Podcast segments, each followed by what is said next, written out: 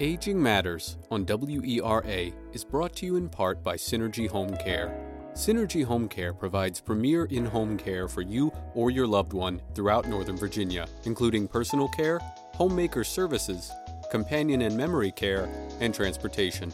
Call 703 558 3435 or visit synergyhomecare.com for more information. Synergy Home Care will find a care solution to meet your needs.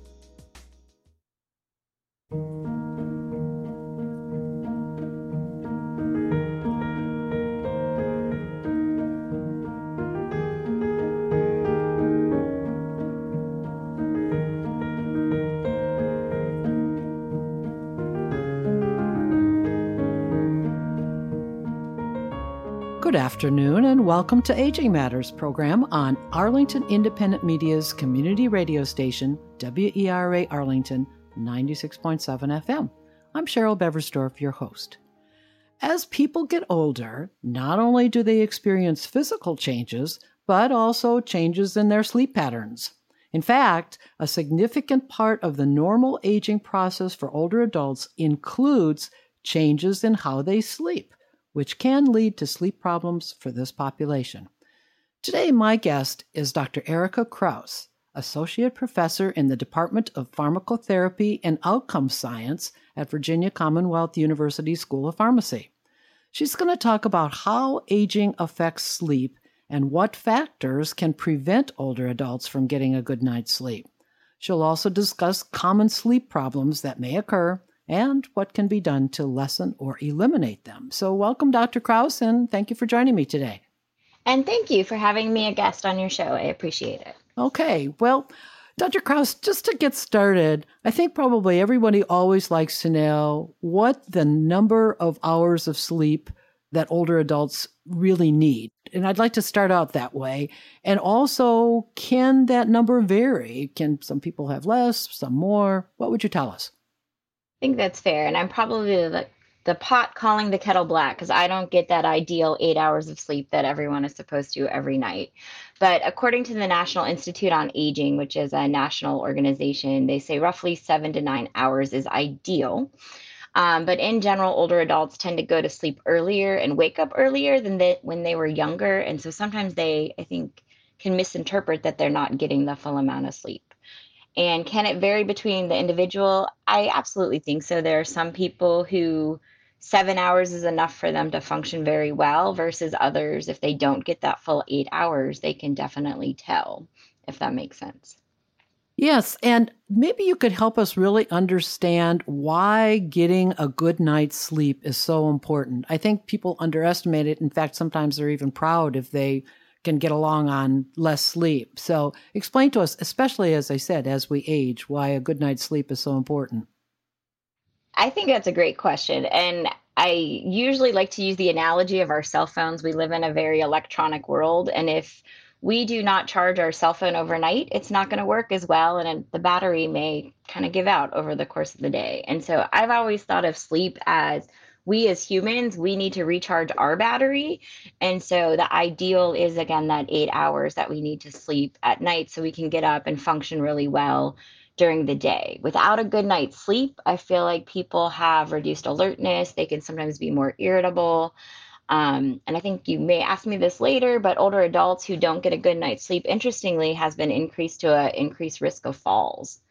Well that's that certainly is very very important. And we'll be talking about that and other uh, situations and conditions that occur because people don't get a good night's sleep. But before getting into that, I wanted to ask you some of the factors that can affect getting that good night's sleep. And here's a couple. First of all, let's start with like body chemicals uh, and hormones. Uh, and I'll give you a few more, but I'll just give you one at a time. Oh, perfect. Okay.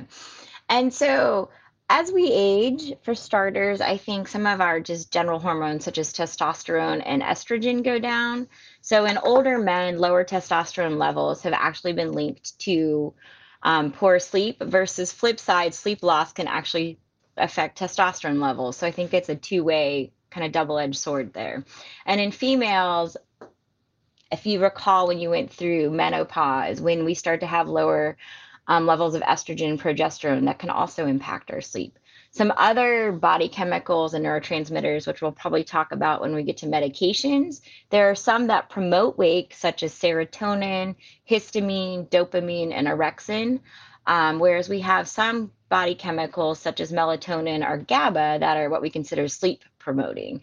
And so these are often targets of a lot of our medications that are available because they try and either increase those sleep promoting or reduce the effects of those wake promoting hormones. Okay, well, what about sleeping positions? And I'm smiling because I'm a pharmacist, so I'm definitely not an expert on that. But what I do know is my understanding is sleeping on, like, I think you, sleeping on your side is preferred, but it depends on what type of medical conditions and complaints you have. For example, if you have sleep apnea, you should probably avoid sleeping on your back because that can increase the risk of snoring. Um, versus other people say sleeping on your back may actually help improve hip or knee pain. And then I mentioned, I think side is preferred. So people who also have GERD or back pain might, fi- might find this beneficial. And overall, the consensus is the least preferred is if the people who are stomach sleepers sleep on their stomach. I'm not sure how even I could sleep on my stomach anymore, but that's a that's another factor. So, how about yeah. lifestyle habits? Yes, and pause on that because I do think it's also important to have a good mattress depending on how you sleep. And I think there's a lot of research out there now looking at the different type of sleep mattresses and how it impacts sleep. So a lot of our things like smoking, alcohol use, stimulants like caffeine, they definitely can impact sleep. So smoking I think is a stimulant. And so if you smoke close to bedtime, that can make it harder to fall asleep could also be linked to worsening some sleep disorders such as restless leg syndrome. Alcohol use, I think a lot of people often consider it a, a CNS depressant, so it makes people feel sleepy, but it's actually been shown to reduce the quality of sleep that people have, and so they don't get as refreshing of a night's sleep and often wake up at three or four o'clock in the morning and have a hard time going back to sleep. And then lastly, caffeine. Um, actually when I whenever I have somebody who presents who has a hard time sleeping or has anxiety, I always like to know how much caffeine they're actually drinking. And I would say one of the biggest interventions I made on somebody who had a hard time sleeping one time was asking them about their caffeine intake. And they actually were drinking coffee up until about nine o'clock at night. Usually, we recommend trying to not have caffeine after lunchtime or, depending on the person, maybe 2 p.m., because it does impact people differently. I'm also wondering what your thoughts are in terms of possible disturbances from sleep partners. Obviously, people more, I won't say more often, but often have a sleep partner, but can their movement or maybe they snore or some other kind of sounds can that actually impact somebody from having a good night's sleep what what what can you tell us about that Absolutely. Um, and I agree. If somebody has something like the snoring you mentioned, or sleep apnea, or they have the type of disorder where they act out their dreams in bed or restless legs, they may be kicking their sleep partner, which can disturb their sleep. The other thing is if your bed partner is up reading a book and having light on in the room, that can impact your ability to fall asleep. And so I will say, I'm assuming older adults, I'm assuming that's not the right term, but if they've been with their partner for 20, 30, 40 years, hopefully they have figured out how to co sleep. But you're right, what the other person does can help. And flip side, if you are searching or looking for somebody to evaluate your sleep disturbances, I think it's good to bring your spouse with you or your sleep partner because they can describe what they observe while you're sleeping, which can be helpful to the physician. Okay. Well, we've talked a little bit now about uh, sleep patterns, but eh, help us understand why do sleep patterns change as as people age? Are there certain physiological changes that cause these kinds of changes? And I would say yes. I, as I mentioned earlier, I think older adults tend to go to sleep earlier and wake up earlier. They also, I'm going to joke, and if they're retired, they don't have to get up to an alarm. So they're able to let their body sleep when it needs to. and sometimes they're more likely to actually follow a true circadian rhythm. So as you're it's getting dark outside, they're going to be more likely to start to think about going to bed. And if the sun wakes up early, they're going to be more likely to wake up with the sun. Um, I think it's also interesting. Older adults sometimes complain that it's harder to fall asleep at night, and they may actually spend more time in bed versus actual time sleeping. And that can be because of some of the disturbances they have over the course of the night. My understanding is an average adult may wake up three to four times each night. And when they wake up, they're actually more aware that they're awake and they could be getting out of the bathroom, for example, to go use the restroom. Um, and so this can also impact just the quality of sleep over the course of the night. I think we mentioned some of the hormonal changes earlier. Um, I also think it's important to think about Alzheimer's disease. If you've heard the term sundowning, where some people start to get revved up around sundown, and that's when they're more awake, or they also have a hard time differentiating the daytime versus the evening time.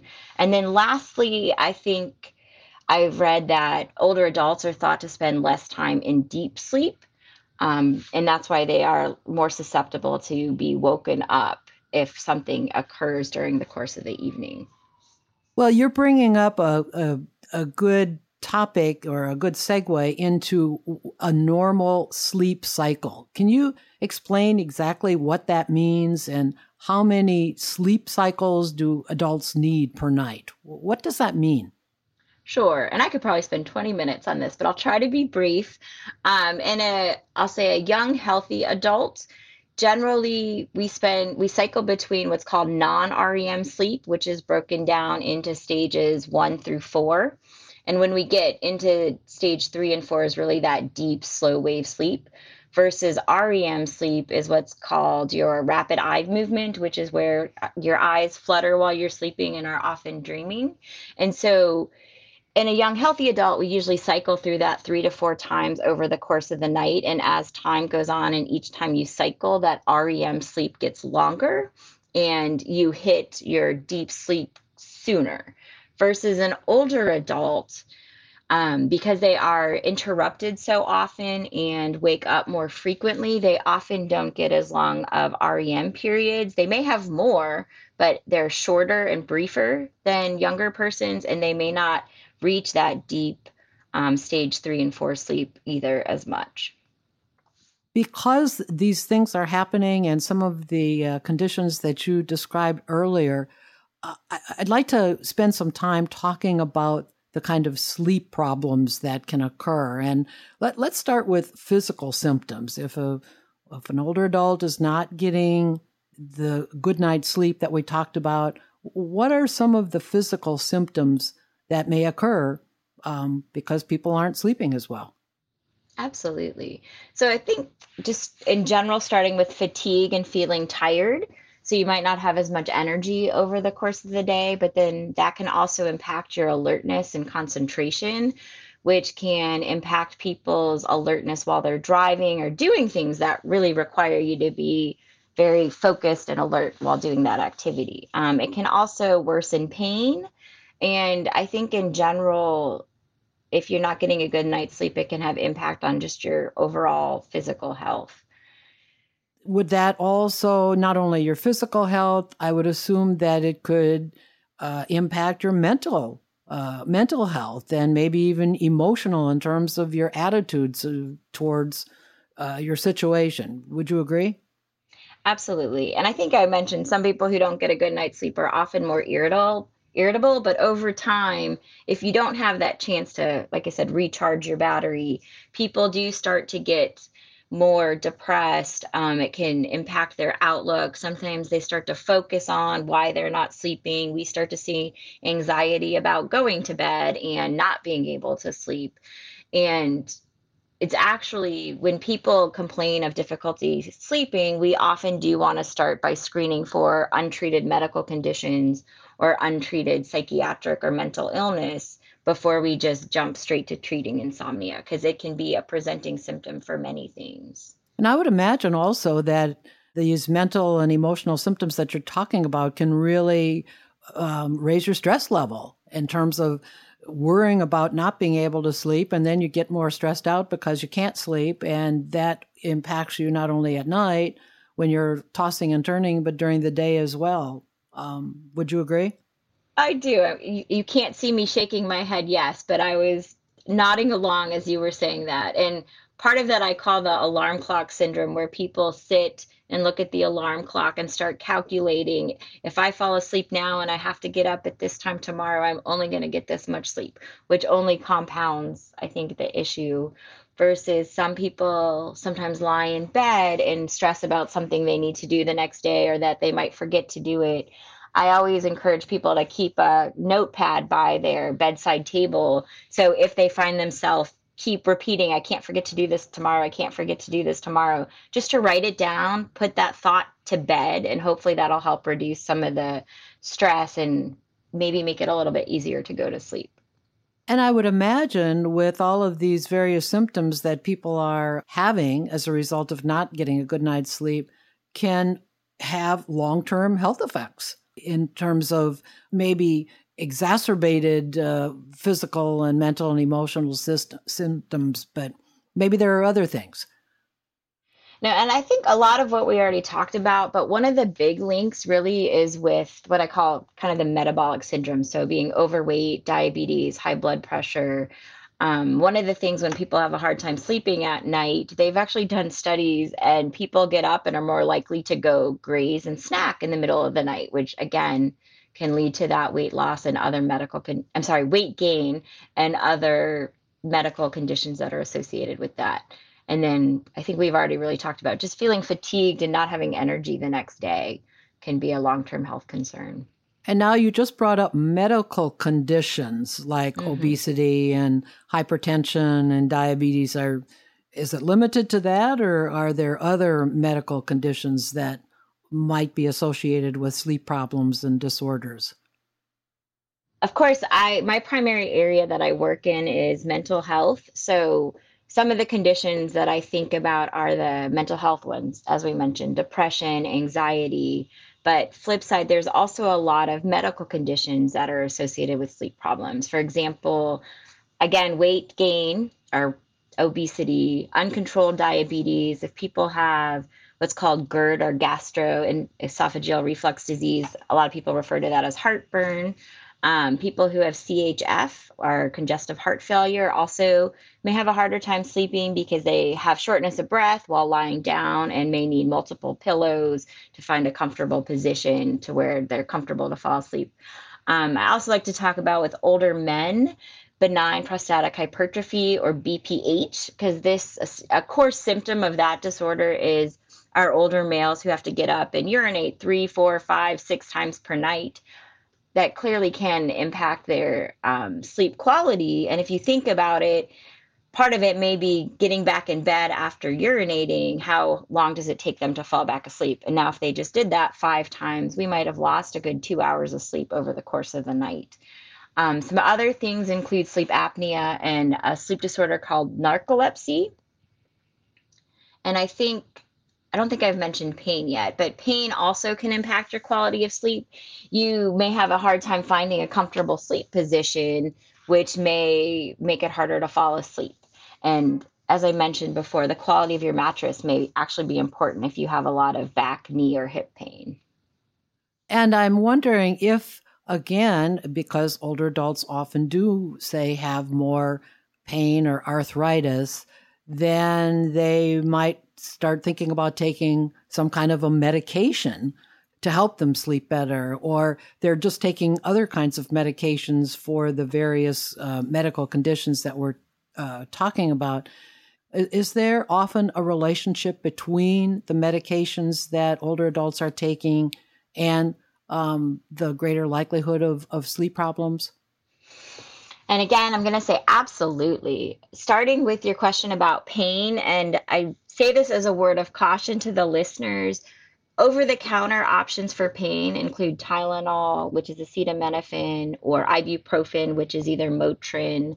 Um, They often do market what's called Tylenol PM or Motrin PM, but I caution you guys to use that. If you're using it just for pain, pick the single ingredient. You don't necessarily need the one that says PM because that added ingredient is diphenhydramine, which is an antihistamine. And for some older adults, that can cause a lot more problems than be beneficial. So I would start with just treating the pain, if that makes sense. Some other medications that can cause sleep problems. We mentioned there's disease states like heart failure, hypertension that can cause sleep problems, but flip side, the medications we use to treat them. So if you're on a diuretic, which is what makes you urinate more, if you take that too late in the day or too close to bedtime, you just cause yourself to get up in the middle of the night to urinate. And so we usually recommend taking those early in the morning. But I've definitely met the people who are like, I have lunch plans. So I'm going to wait till I get home to take my diuretic because I don't want to have to go to the bathroom during my lunch plans. But that may then ultimately end up impacting their sleep. We've talked about depression as a cause for insomnia. Whereas, flip side, the medications we use to treat depression, a lot of antidepressants work on serotonin, such as the serotonin reuptake inhibitors. Many of you may know as Prozac or fluoxetine, um, sertraline or Zoloft, Lexapro, citalopram. All of those can cause insomnia. So again, we often recommend taking them in the morning. There's a medication called bupropion or Wellbutrin. That one also can be stimulating, and it's actually recommended, depending on the product you're on, to be taken twice a day. But we actually recommend taking it at, for example, 9 a.m. and 2 p.m. because, again, if you take it too late in the evening, it can impact sleep. Lastly, I wanted to talk about Aricept donepezil for Alzheimer's. Um, some people, it can cause insomnia. And so if you're dosing it at bedtime and they're having a hard time sleeping, rather than adding a medicine, sometime talking to your doctor or prescriber about a medication you're taking at bedtime, would it be better to try taking it in the morning and see if that helps? I hope I answered your question. Well, yeah. And in fact, I'm glad that you mentioned about talking with your doctor or your prescriber. I think because, especially if someone gets some new kind of medication that they haven't taken before, they don't really know, well, gee, should I take this in the morning? Shall I take it at noon? Should I take it in the evening? And you know, you in your expertise, Dr. Crouse, as a uh, a doctor of pharmacy, what what can people ask? I, would like to have you advise our listeners about those kinds of questions about, especially a new medication, to prevent you know sleep problems. What, what do you tell your patients? I think that's great. And a lot of times the doctor will just write, take this medication once per day. And so asking either the pharmacist when they pick it up or the prescriber who's ordering it, what time of day is it preferred for me to take this? So should it be morning? Should it be before bedtime? Um, and then if they start taking it and we know that say 70 80% of people this will make them feel sleepy we're often going to recommend taking it at bedtime but there's always the subset of the population who have the opposite reaction. And so if you're taking something that we think is going to keep you awake in the morning and you feel really drowsy after taking it, by all means ask your doctor if it would be appropriate to take it before bed. Versus if you're taking something before bed and you feel wide awake after taking it, maybe you should ask them if that's a medication you should take earlier in the day. As important as it is to get the medication, that kind of additional information as to when to take it is really important, especially to prevent sleep problems. So, we are going to take a short break here. We are talking with Dr. Ericka Crouse, the Associate Professor in the Department of Pharmacotherapy and Outcome Science at Virginia Commonwealth University School of Pharmacy.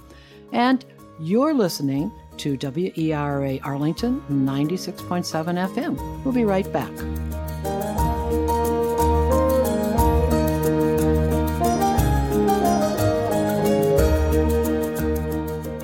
Aging Matters on WERA is brought to you in part by Synergy Home Care. Synergy Home Care provides premier in home care for you or your loved one throughout Northern Virginia, including personal care, homemaker services, companion and memory care, and transportation. Call 703 558 3435 or visit synergyhomecare.com for more information. Synergy Home Care will find a care solution to meet your needs.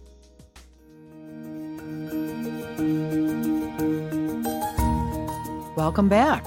We are having a very good conversation with Dr. Ericka Crouse about sleep and aging. And we learned a lot already about sleep problems and long term health effects that can occur due to lack of sleep.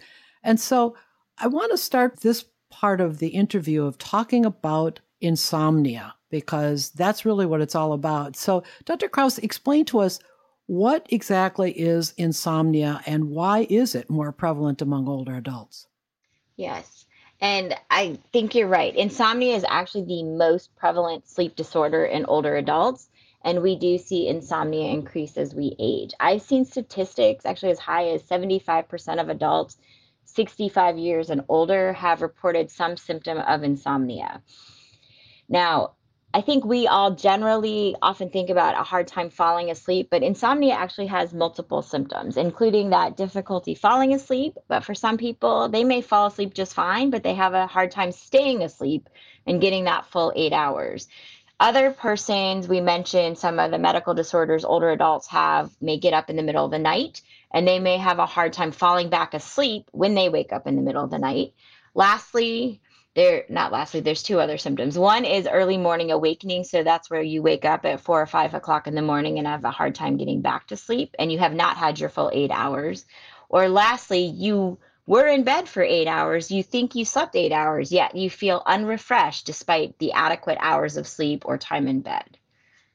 And so help us on this. How can insomnia be prevented? And and talk about some different types of therapy or practices that you strongly recommend so that folks don't suffer from insomnia. Yes. And I think the first thing to start with is good old, we call it sleep hygiene. And so this is having a structured bedtime routine, going to bed at the same time, waking up at the same time. I know a lot of people like to watch TV in bed, but we strongly recommend against that because of that bright light can trick your brain into thinking it's still light outside and it's not time to go to bed. Um, I know I'm talking to an audience of older adults. You all probably remember when the evening news were done and TV was gone. But nowadays, with things like Netflix, Hulu, people can stay up for hours and hours and hours watching their favorite show, which that can impact sleep. Um, sleeping in a cool, dark room is helpful. With older adults, though, I do recommend making sure you have a clear pathway to the bathroom in the event you get up in the middle of the night. You don't want to trip and fall. And then also with cell phones, we always recommend people not look at their cell phones right before bed because, again, that's that bright light. Versus, I think you asked about other like non pharmacologic things. There's something called cognitive behavioral therapy, which is usually administered by therapists so, my understanding, and again, I'm a pharmacist. So, when you hear me recommend a non drug treatment, that means I really believe in it. And so, the guidelines for treating insomnia, CBTI, so that's the specific cognitive behavioral therapy targeted to insomnia, is actually one of the most effective non pharmacologic or non medication interventions that we have to treat insomnia. The concern is that you actually have to find a psychologist or therapist who's actually trained in it in my understanding, there's only about 300 of these psychologists nationwide. So it's a very specific specialty. But despite that, just general cognitive behavioral therapy can help people really focus on their anxieties about getting enough sleep or some of their misconceptions about sleep. And it doesn't work immediately, it does take time and effort on the person who's doing it, but ultimately, it's going to have probably a longer term benefit than medications.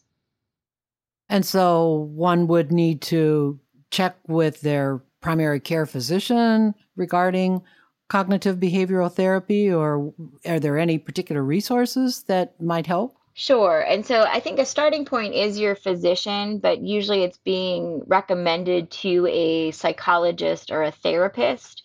And when you're researching different therapists, usually they have their list of specialties on there. And so my understanding is to have that specific training. It is called a diplomat of behavioral sleep medicine.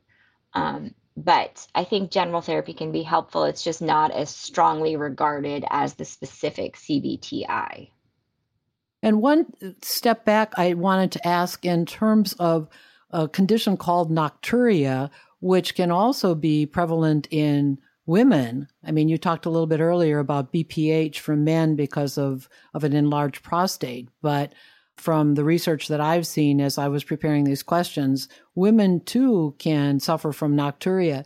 Is there any medication or any practice that can at least lower the incidence of nocturia in women? Sure. Um, and great question. Sorry, I focused on men. I originally trained at a VA, so we had a lot of older men. Um, but you're right. Women also can get up in the middle of the night multiple times. Sometimes we have what's called incontinence, where you sneeze, you laugh, and you lose some of your water or your urine. I think some of the things you can do is limit your amount of fluids right before bedtime so you don't have a full bladder when you're going to bed. Make sure you pee before you go to bed. There are medications to help with incontinence, but I think it's very, you need to be very careful because some of them can cause confusion in older adults. So you really want to have that benefits versus risk discussion with your provider. But again, I think the bigger things are not drinking too much fluids right before bedtime, kind of giving yourself a time where you should cut them off, not taking your water pills right before bedtime. That can really help. Let's talk about snoring. We hear so much about snoring and help us understand is snoring actually a cause for sleep disruption? And what types of health conditions actually cause snoring? And is it also, are there ways to reduce that possibility? Yes. I'll say it's twofold. You mentioned bed partners earlier. So if you have a bed partner who's snoring, it may impact your quality sleep. That one I have an easy remedy for. It's earplugs if you're comfortable wearing them, that can help. Versus if you are the person who's actually snoring, it is cause for concern that you should talk with your primary provider. Um, often it's linked to a condition called sleep apnea, and we see that more often in, I'll say, in kind of your 40 to 50 to 60 year old adults, it's associated with obesity and being overweight because when you're laying, especially flat on your back, that extra weight on your neck is depressing your windpipe, which can make it harder to breathe. And part of sleep apnea, um, it actually causes pauses in your breathing. And so you're having interrupted breathing while you're sleeping versus there are some older adult conditions, for example, such as CHF, where it's a healthy weight female, but she may have sleep apnea because of either medication she's prescribed or medical condition. So it's not just that obesity that we think of with our 40 and 50 year olds. And so if you have sleep apnea mm-hmm. and and it's associated with with snoring, are there risks of untreated sleep apnea? I mean, what do you tell people to turn over, or what? What are the ways to to prevent it, or at least maybe reduce it? Sure, and I think sleeping on your side is one start, but really you should get what's called a sleep study where they hook you up to monitors and test how many times you actually stop breathing in your sleep. It can be concerning when you get the results of those. And if you do have true sleep apnea, so, and there's two types. The most common I think people think of is that obstructive, which is where it is stopping the wind flow to your lungs. They use things such as it's called a CPAP machine or um, continuous positive airway pressure, which increases the oxygenation over time. But there's definitely a lot of risks of not treating it. So people feel really tired the next day because they did not get good quality sleep. And using something like a CPAP machine is much more beneficial than, for example, a medication or even therapy because you need to treat the underlying cause. And if people don't treat it, that fatigue, we sometimes see people, for example, fall asleep while driving, or if you're sitting at a stoplight, people nod off. They're more likely to fall asleep while watching TV or doing something that doesn't require mental alertness because they have not been getting good quality of sleep at night. So I hope that makes sense. Yes. Well, and uh, regarding, because I have heard of the CPAP machine, where do you get something like that? I mean, if people are listening and say, "Wow, maybe I should look into that," is that does it have to be prescribed, or can you order it on Amazon, or what? What do um you know what do our listeners need to know? Sure, and it it definitely should be prescribed. And the reason I say that is they usually have somebody come back to the sleep lab and connect them and figure out what settings they need to set their machine at to give them the adequate airflow and reduce those interruptions or pauses in breathing while they're sleeping. So it's not something you should just find one and purchase or buy from somebody else because it has to be personalized to you. And when it's prescribed, you usually want to find a, a place that sells medical equipment or medical supplies. And if you don't find it comfortable, there's a lot of other, they call them oral devices that can be used or different types of positive airway pressure, such as BiPAP. So if you don't find your CPAP comfortable, know that there are other options out there. But I think the biggest hurdle is getting that sleep study. My understanding is sometimes it can take four to six to eight weeks to get in with a sleep specialist would that have to be again through your primary care physician? That that would be kind of a referral? Usually yes. Okay. Let's talk about a couple of other conditions that are sometimes related to the ability to sleep. One of them and i think you mentioned it a little bit earlier was restless leg syndrome. What what is that? Again how does that impact the ability to sleep and uh, are there ways to treat it? Yes Absolutely. And so the way I best describe restless leg syndrome is the person who is laying in bed and they feel like they have a creepy crawly sensation in their legs. They need to move them to get it better. Or sometimes they have to get up and walk around the room and do a couple laps to make that kind of pain sensation go away.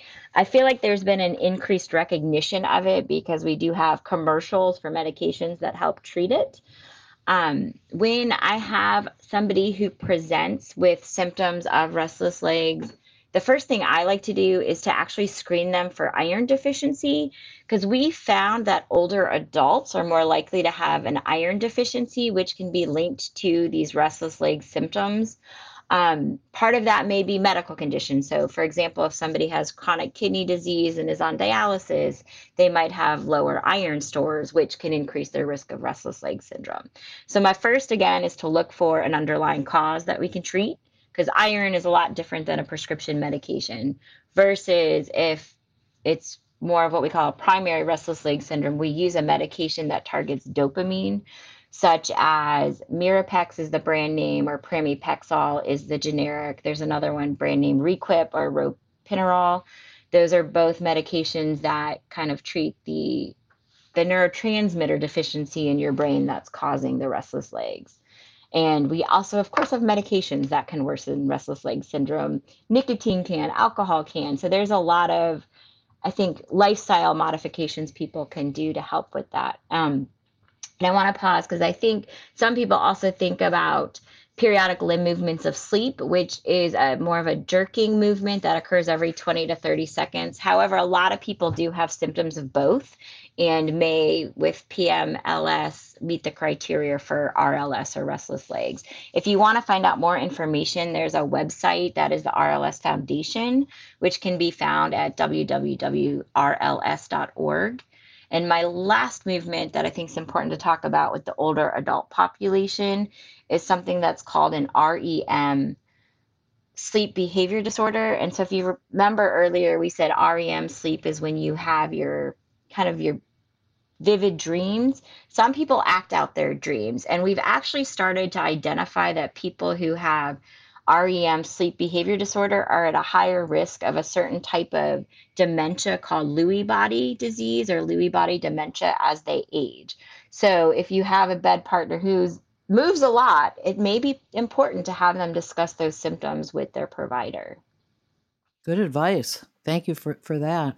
I wanted to cover one other um, condition, which again you also mentioned earlier GERD or the gastroesophageal reflux disease. Mm-hmm.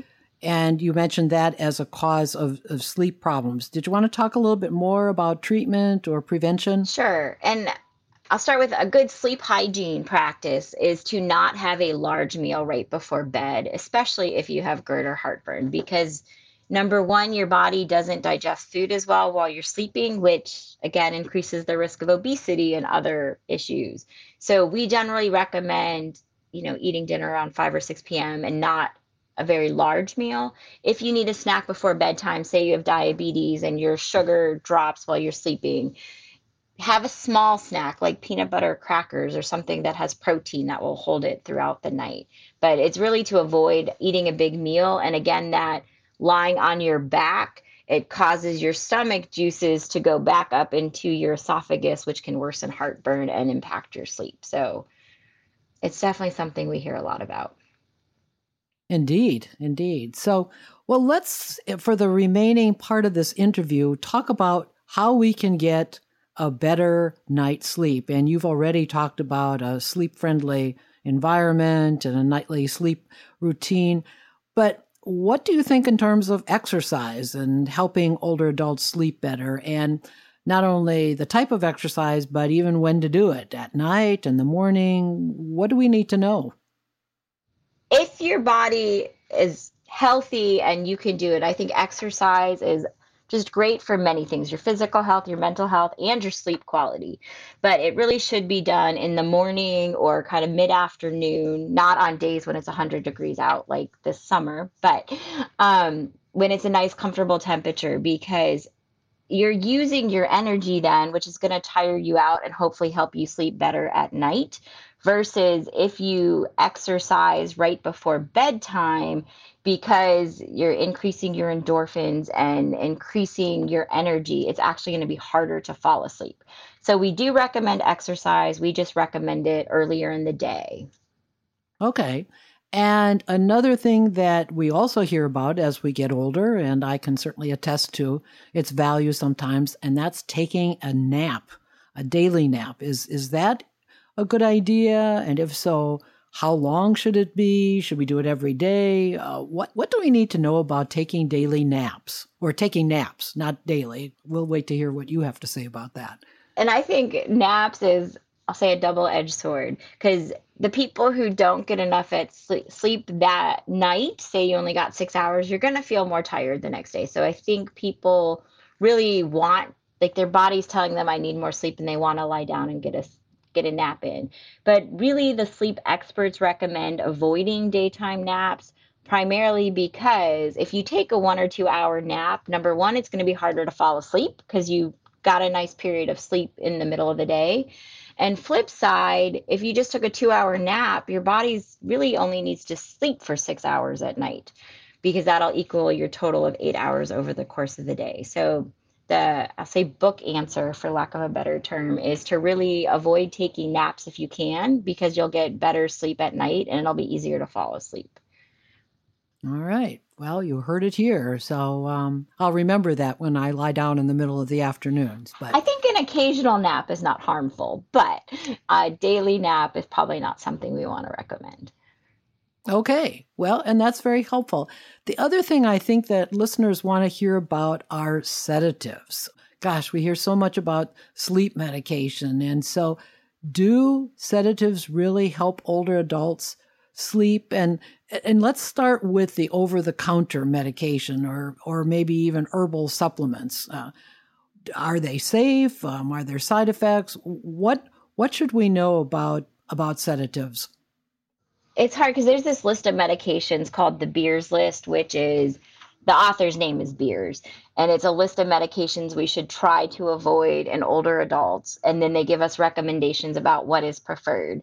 So I'm just going to start with a lot of sedatives are listed as medications to avoid. I'll get into why. Um, but they really don't give us many good alternatives. And so I agree. I think a lot of people are more likely to try and self treat before going to their providers. And there's lots of options when you walk into the pharmacy. But a lot of the things, as I mentioned earlier, like Tylenol PM, Motrin PM, Advil PM, they contain an antihistamine called diphenhydramine or Benadryl. So diphenhydramine is the generic active ingredient. The Benadryl is the brand name. Um, that can accumulate in older adults. It may help for a night or two, but I've actually had people admitted to my inpatient psychiatry unit who are so confused they look like they have Alzheimer's. And when we sit there and we observe them for two or three days, the medication clears out of their system and their cognition actually improves. So, I am a strong proponent of avoiding taking medications if you're over the age of 60 that include or contain the diphenhydramine. So, that's when I would I would say avoid. Even though it's available, it is probably not something you want to be taking. Um, and then from the herbal standpoint, there's a handful of things out there there's not as much evidence with I'd say like valerian root or chamomile, but the one that gets a lot of attention is melatonin. And so we didn't get too deep into it earlier, but melatonin is the neurotransmitter or chemical that your body secretes when the sun goes down. So it's telling your body, hey, the sun is setting. It's time to start thinking about getting ready for bed. And so, especially now here in Richmond, it doesn't the sun doesn't go down until almost 9 p.m. So melatonin is essentially a man-made formulation of this same brain chemical, and it's thought to help people go to sleep at night. The I'll say the the concern is we don't have a lot of great data because it's an herbal medication. It's not actually approved by the Food and Drug Administration. So we have more what I would call anecdotal data, people who tell you it helps. That said, I will say there has been more focus recently on its use in older adults just because in general it is a fairly safer over the counter slash herbal option. It doesn't affect people's liver like some of the medications do. It doesn't seem to interact with a lot of medications. And if if you are going to use it, my caveats are lowest dose, three or six milligrams. Um, and you really want to read the label of what you're purchasing because a lot of times it'll say melatonin on the front, but then when you read the back, it includes like four or five other ingredients. And so you really want to get just the single ingredient product, if that makes sense. Well, and thank you. I, I was I wanted you to talk about the melatonin because there was two other kind of sub questions. One, are there side effects if you take it for an extended length of time? And if so, is it important not to continue taking it um, on a long term basis? Uh, what what do we need to know? So the first one I talked about the diphenhydramine or Benadryl its effects wear off after about a week. So you really should not be taking that one chronically or on a long term basis. And the risk, as I mentioned, we see in older adults is confusion, constipation. We were talking about going to the bathroom too much, but it actually can cause urinary retention in older adults. And so, again, those men with BPH, it makes it harder for them to pee. Um, and falls is always kind of my biggest thing that I want to try and avoid in my older adults. Versus melatonin, I'd say the jury's still out. They haven't found many major concerns because it doesn't work on some of the targets that prescription medications do. We don't see the falls. And so, and again, we really don't know how long term we can use it. I really think it should be more of like a short term, like if something environmental or in your like you just traveled to Europe, for example, had a nice two week vacation and you come back and you having a hard time getting back on our East Coast time zone.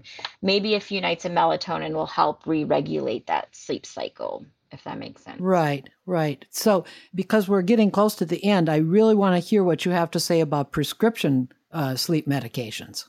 And there's so many. My book answer, again, we should try therapy first and minimize other medications that are worsening insomnia, treat medical conditions. But if we get to taking a medication, my list of what to avoid is much longer. Um, many of the listeners on the call probably are familiar with Restoril or temazepam. It was heavily marketed back in the 50s and 60s. It's a benzodiazepine which again we see higher rates of falls in older adults. Um, the newer medication, Zolpidem or Ambien, I guess it's been about about 15, 20 years now, but Ambien is one of the most prescribed medications for treating insomnia. We don't recommend it. Again, falls is the primary reason, but they actually did a study looking at men versus females and the concentrations, and it can worsen next day driving so if you take a sleep medication and you don't sleep for eight hours and you get up the next morning, say after six hours, you may still have levels of the medication in your bloodstream that's enough to impact your driving. But what's interesting is they found older females sometimes have two to four times the levels of like a younger female or younger male. So I'm even more cautious in my older females. So in general, the recommendation is to avoid those types of medications. Um, the ones I'm a little more open minded to, trazodone, which is an off label use of an antidepressant that we use sometimes in combination with antidepressants to treat um, insomnia and people who have depression might be something to consider. It can cause dizziness, but if somebody has a primary indication for depression, it might be something to consider. There is this new class of drugs that are called um, orexin antagonists. So they work on one of those wake promoting hormones. If you've seen commercials for Belsomra or Dayvigo, they they are actually i think smart in that they're starting to do studies in older adults where you have to be a minimum age of 50 to be enrolled in the study. So they're trying to make an argument that there is safer option for older adults with insomnia. I don't have a strong opinion yet because we're still gathering that data and then the last one is a medication called doxepin or Silenor, which is an old tricyclic antidepressant. If you remember, um, Sinequan, they took a tiny little dose of it, three and six milligrams, and found that it can help with sleep. And they've studied it in older adults, and we don't see those negative dry mouth, dizziness, confusion that we see with the higher doses that were used in depression. That was a really long answer. So please let me know if you have any questions. But again, my biggest is if you're going to take one, you need a full night's sleep. Um, be careful because it can affect you the next morning. And some people do fall because these are sedatives. So, well, and since we are, as I said, about out of time there, I would just, the final question would be any best resources to learn more about sleep problems? Absolutely. So, I would say if you have access to the internet, there's a lot of great um, resources out there. Specifically, there's if you want to learn about obstructive sleep apnea, there's stuff on that. There's the National Institute on Aging, which has a bunch of resources about sleep, getting a good night's sleep, how age infects your sleep. There's the American Sleep Foundation. Um, I think those are good starting points. Again, you can always talk to your provider. There are sleep specialists that you can be referred to. And again, I'm a pharmacist. My last comment on meds is when they look at the studies, a lot of times people think they help, but when they actually look at how much more time people sleep, they might have fallen asleep two or 10 minutes faster and maybe gotten an extra 30 minutes to an hour longer of sleep. So I really strongly advocate for, again, treating your medical conditions, doing good sleep hygiene practices, and before getting to the point of medications. Good advice. Well, I want to thank Dr. Ericka Crouse, the Associate Professor with the Virginia Commonwealth University School of Pharmacy, for joining me today. Thank you so much, Dr. Thank you Crouse. so much for having me. It's a topic I love to talk about. So, and you did a fabulous job. So, and I would encourage our listeners, if you want to learn about aging matters, you can visit our website, which of course is agingmattersonline.com. And at this site, you can access all of our Aging Matters radio as well as TV show episodes, and also log on to our podcasts, which are now on Apple and Spotify and have been for about a year and a half. So be sure and check out the radio and TV show pages. And by the way, Aging Matters is produced in association with Inkmouth Media. And if you want to learn more about this company, visit inkmouthmedia.com. So thank you for listening to Aging Matters today. And remember, age is just a number, not a label. I'll be back again with you next week.